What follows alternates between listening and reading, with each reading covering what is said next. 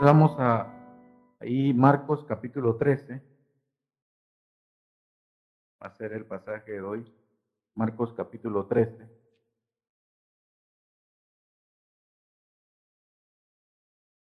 La otra semana vamos a ver si crucificamos a Jesús y después la otra lo resucitamos.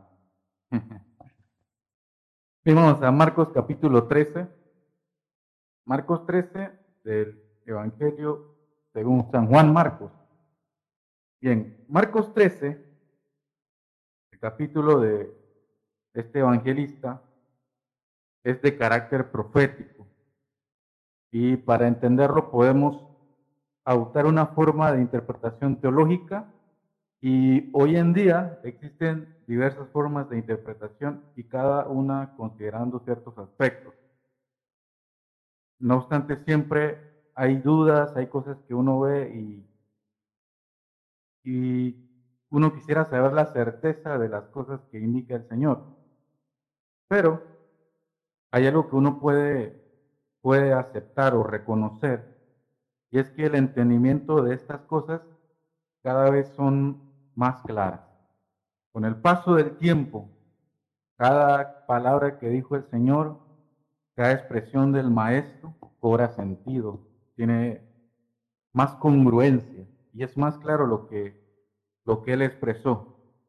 Y en el tiempo en que estamos, comienzan a encajar más cosas y uno comienza a ver cómo sus palabras son más reales con el paso del tiempo.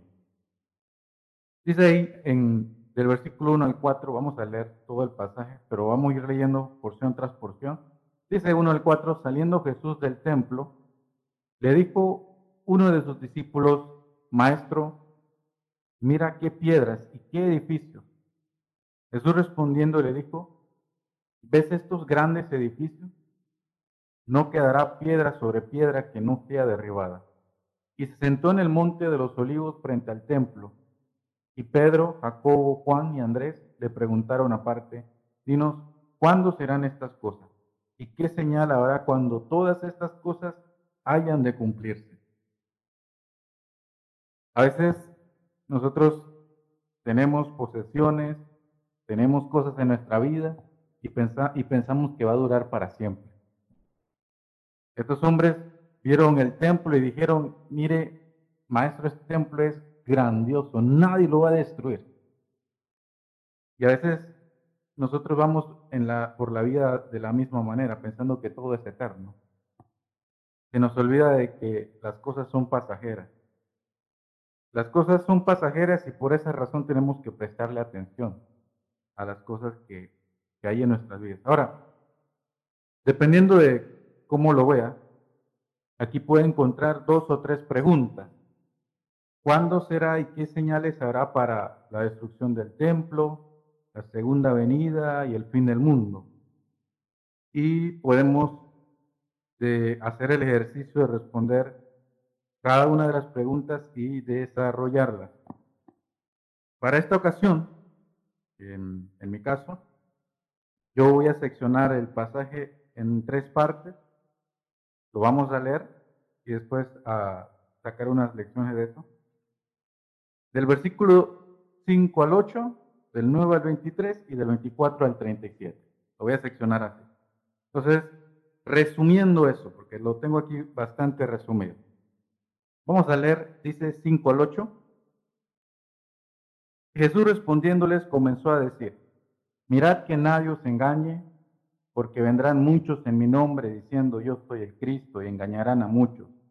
Mas cuando digáis de guerras y de rumores de guerras, no os turbéis, porque es necesario que suceda así, pero aún no es el fin.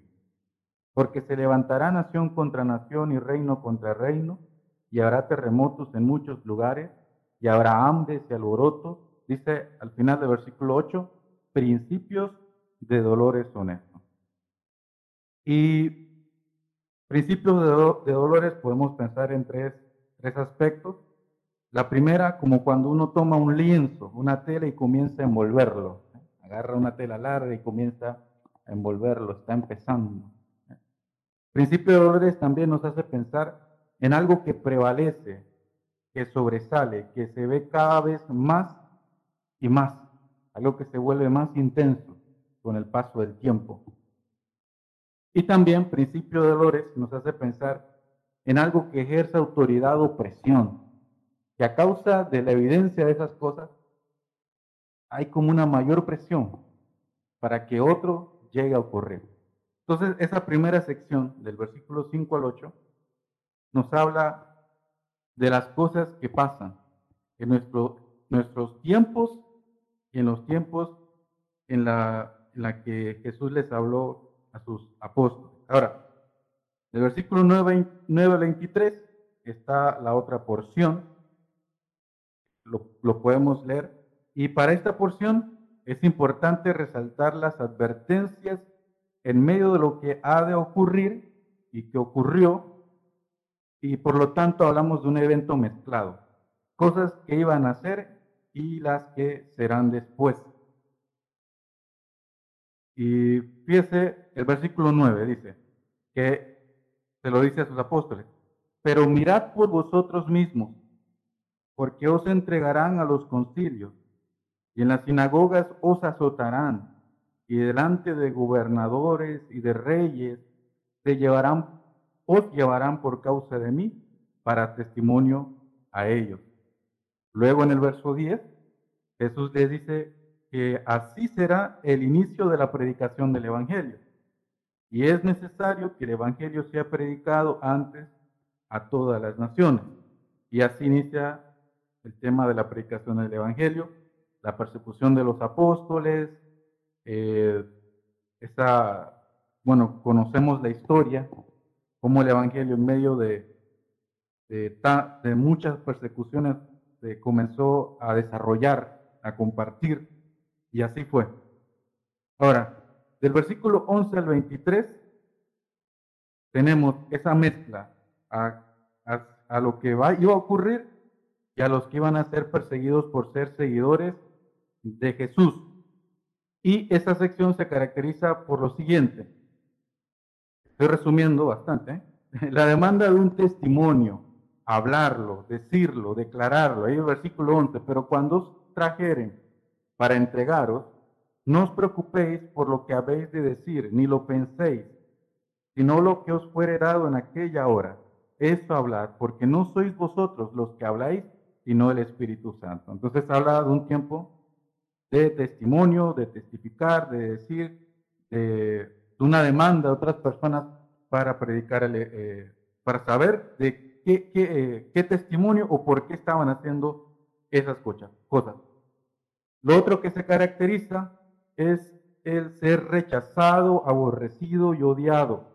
Versículos 12 y 13, eh, en la primera parte.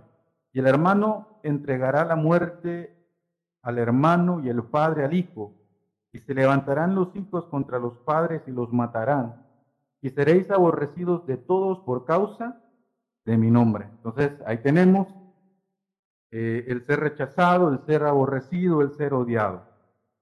También observamos la perseverancia por querer seguir viviendo y no morir en manos de los malos.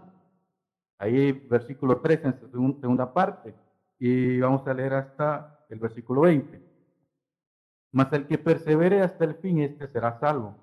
Pero cuando veáis la abominación desoladora de que habló el profeta Daniel, puesta donde no debe estar el que le entienda, entonces los que estén en Judía y huyan a los montes, eh, el que esté en la azotea no descienda a la casa ni entre para tomar algo de su casa, y el que esté en el campo no vuelva atrás a tomar su capa, mas hay de las que estén en cintas y de las que críen en aquellos días, Orad pues que vuestra huida no sea en invierno, porque aquellos días será de tribulación, cual nunca ha habido desde el principio de la creación, que Dios creó hasta este tiempo, ni la habrá. Y si el Señor no hubiese acortado aquellos días, nadie sería salvado, nadie pudiera, eh, no, no, no, existiría ninguna carne, es una versión, mas por causa de los escogidos que Él escogió, acortó aquellos días. Y dice ahí Jesús, si ese tiempo de persecución se prolongase, se hiciese muy largo, nadie pudiera vivir. Todos morirían. Y dice el Señor, Él lo acortó. Va a ser un tiempo corto para que puedan eh, las personas, no para que no mueran todos, para que algunos creyentes puedan eh, buscar la vida y encontrarlo. Bien, y también Jesús nos habla de ese tiempo, de un tiempo donde la mentira y el engaño está presente. Ahí dice el versículo 21 al 23, entonces, si algunos os dijere, mirad aquí está el Cristo, mirad allí está, no le creáis, porque se levantarán falsos cristos y falsos profetas y harán señales y prodigios para engañar, si fuese posible, aún a los escogidos. Mas vosotros mirad, os lo he dicho todo antes. Entonces, esta es la segunda sección, lo veo de esa manera.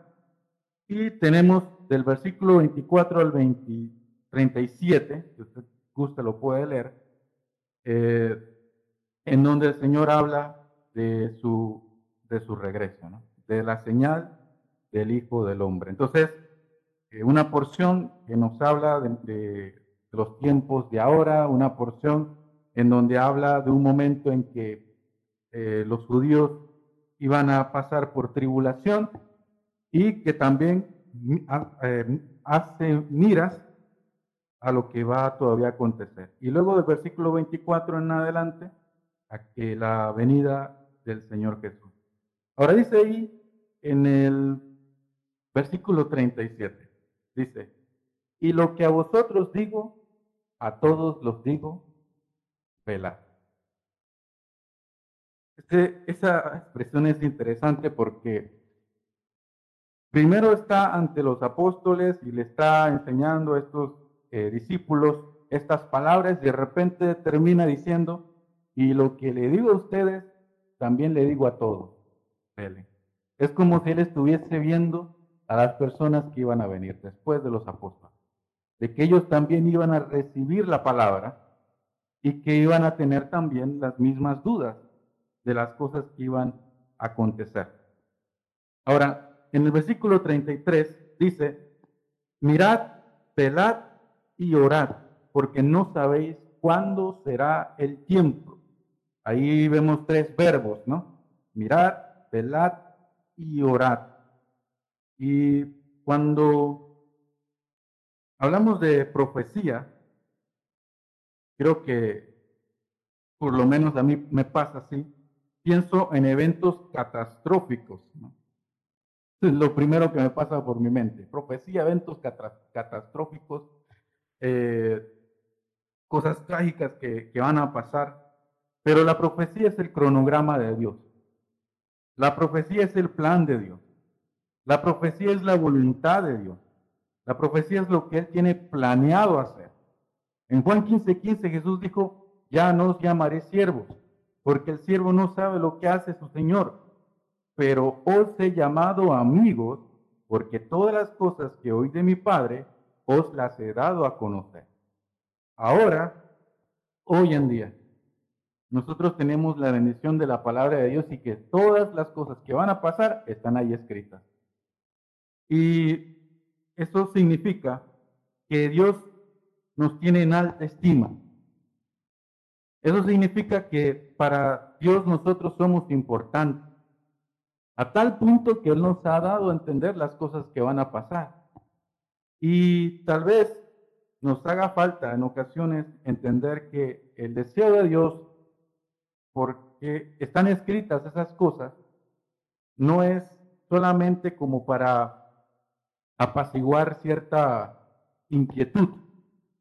El deseo de Dios es que, es que entendamos que Él tiene un plan y que Él no es un Dios que vive implanificado o sin planes. Él tiene un plan trazado. Él tiene un cronograma que tiene que cumplir. Ahora, entrando eso para nosotros, viendo eso para nosotros, Dios también tiene un programa para, para cada uno de nosotros. Dios es el Dios de la profecía, pero también Dios es el Dios de nuestras vidas. El Dios que tiene un cronograma trazado para todo un mundo El Dios que tiene trazado un plan para toda la humanidad de cómo van a hacer todas esas cosas, es el que tiene en sus manos mi vida. Es aquel que conoce mi vida, sabe mi vida y dice, yo te tengo algo especial para ti. ¿Y cuántas veces, no? Sabiendo que el Señor tiene algo especial para nosotros, preferimos tomar el rumbo equivocado. Preferimos irnos por el rumbo que el Señor nos, nos ha dicho, no nos ha dicho que sigamos. Y el rumbo que Dios tiene para nosotros está dentro de aquello que Él nos ha enseñado. Y Él nos dice, yo tengo una esperanza para ti, yo tengo doctrina para ti que tienes que creer. Yo quiero que tu fe crezca. Eh, yo quiero que tú vivas para mí porque tengo recompensas para tu vida. Y ese es el Dios de la, de la profecía y el Dios de nuestras vidas. Ahora, pensando en las tres palabras, dice, mirad, velad y orad. Mirad, y mirar nos habla de tener una contemplación intensa, estar mirando algo intensamente. ¿Cuántas veces usted ha visto una pintura, una, escultura, con detenimiento para saber qué hay ahí?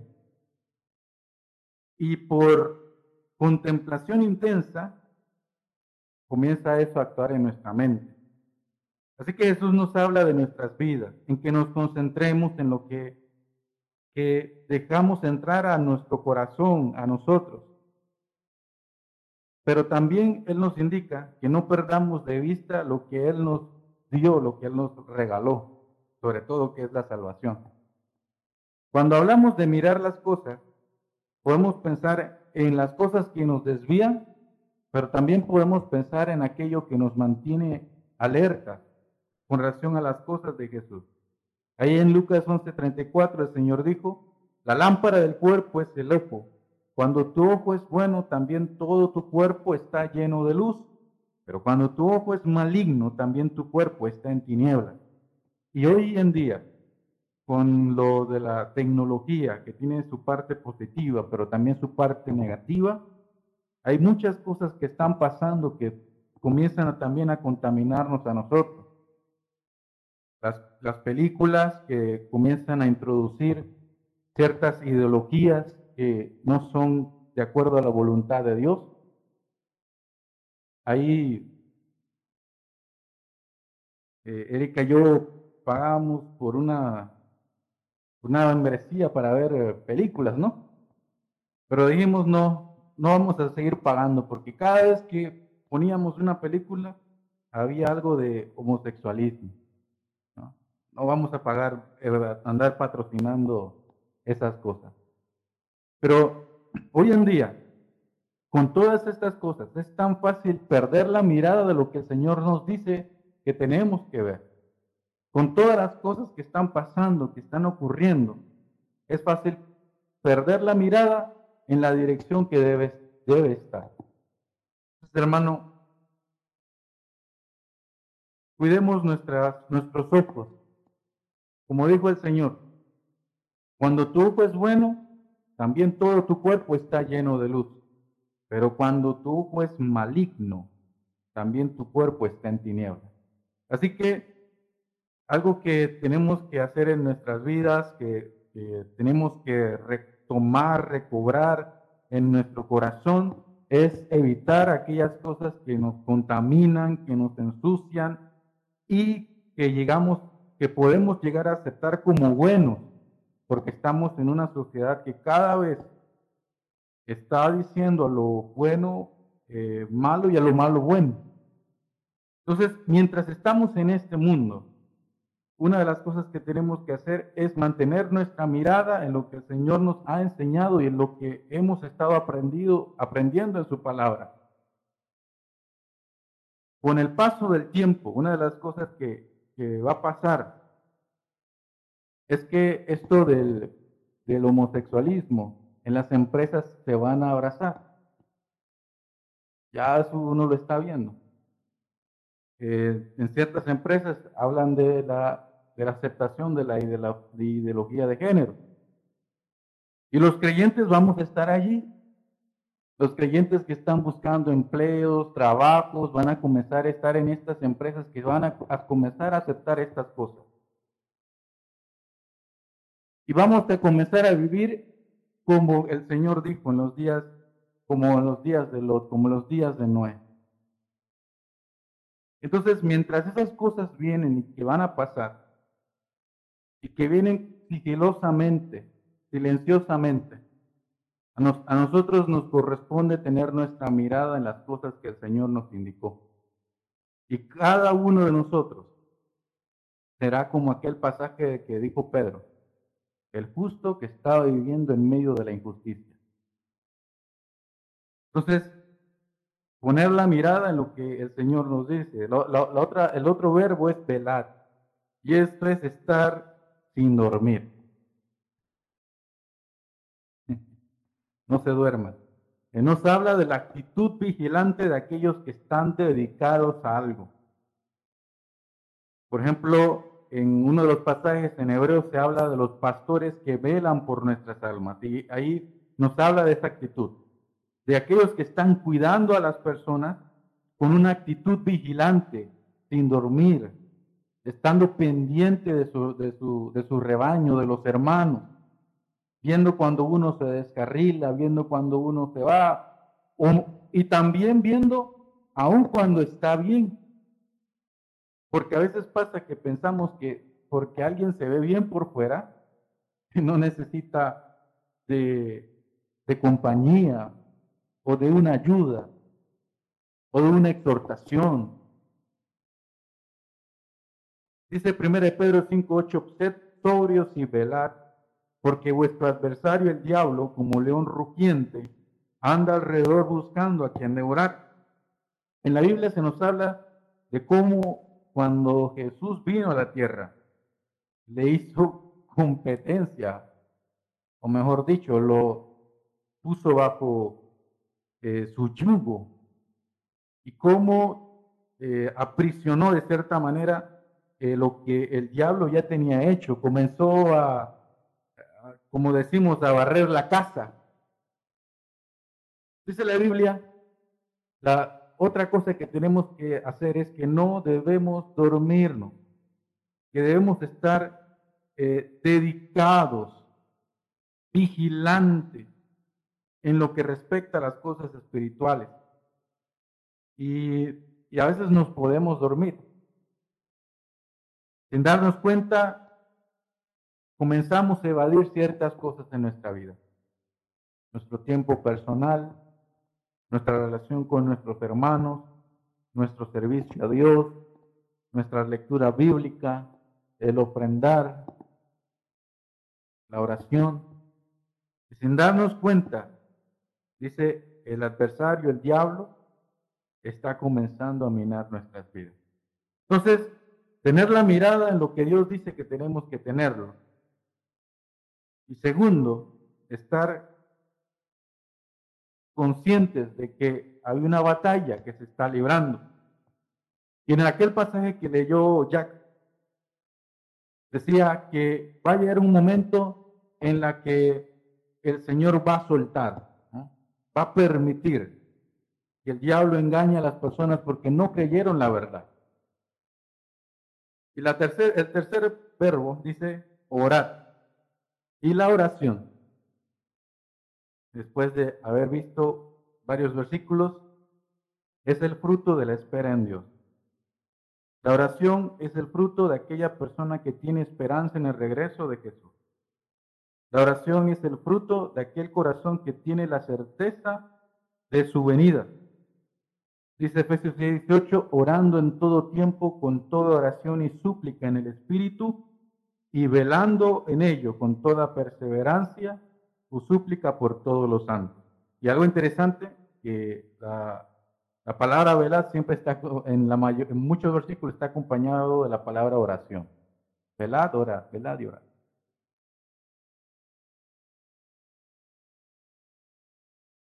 Cuando las cosas que sabemos que van a, que van a pasar, las palabras que el, Señor Jesús, que el Señor Jesús nos dio, comienzan a, a sonar en nuestros oídos, comienzan a sonar en nuestra mente, comienza a sonar en nuestro corazón, en donde Él dice que va a venir, en donde Él dice que todas estas cosas que estamos viendo son principios, son cosas que tienen que ocurrir, pero que llegará el momento en que esas cosas pasarán con cierta certeza. Y cuando sea eso, se sabrá cuándo, es el momento. Pero mientras esas cosas no vengan, no se den, no ocurran, el Señor nos insta, nos llama a que, a que oremos, a que tengamos esa actitud que, que la, persona que realmente está esperando, que realmente cree que el Señor regresará, comenzará a orar porque realmente espera la venida del Señor. Hoy en la tarde, ahí les tocaba una parábola a los niños y habla del, del, del, juez, del juez injusto. Y una de las cosas que me llama la atención de esta parábola, él habla de, Jesús dice que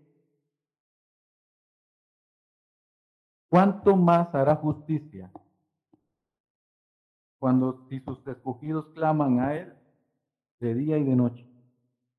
Y mire, y está hablando de creyentes que están viviendo en este mundo y que están viendo todo lo que está ocurriendo, que está pasando, y que saben que no deben ser esas cosas, y que tienen un corazón sensible a las, a las cosas que están pasando, su corazón, como dice en, en un pasaje en Hechos, que Pablo se enardecía en su corazón viendo a la gente en idolatría, viendo a la gente siguiendo a sus ídolos. Y la Biblia nos habla de que cuando un creyente tiene la mirada de Dios, tiene la mirada de Jesús, en su corazón arde el deseo de orar, de que las cosas se hagan como Dios desea. Dice en aquel pasaje del Padre nuestro, hágase su voluntad.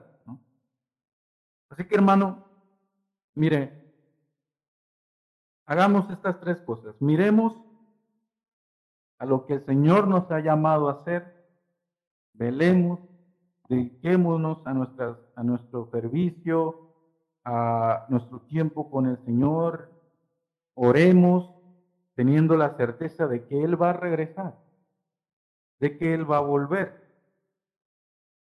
y que Él nos va a llevar con Él. Y que mientras nosotros esperamos, cuando Él regrese, no nos alejaremos de Él avergonzados, porque realmente no fuimos, no hicimos lo que Él nos dijo. Y a, lo que digo a vosotros, os lo digo a todos, velen.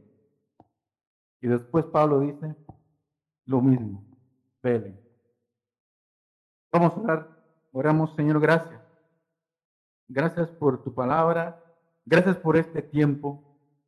Gracias, Señor, porque tú nos amas. Y como nos amas tanto, tú, nos has dicho las cosas que van a pasar, que van a acontecer. Pero el reto que tú nos lanzas, que tú nos tiras es, ¿cuánto creemos de aquello que tú nos has dicho que va a ocurrir? Señor, ayúdanos a tener fe a tener fe, Señor. Que nuestra fe no decaiga. Como tú dijiste, llegaré y hallaré fe. Señor, ayúdanos a, mantener nuestra fe, mantener nuestra mirada en ti. A seguir orando, Señor, para que, para que cuando tú regreses estemos bien contigo.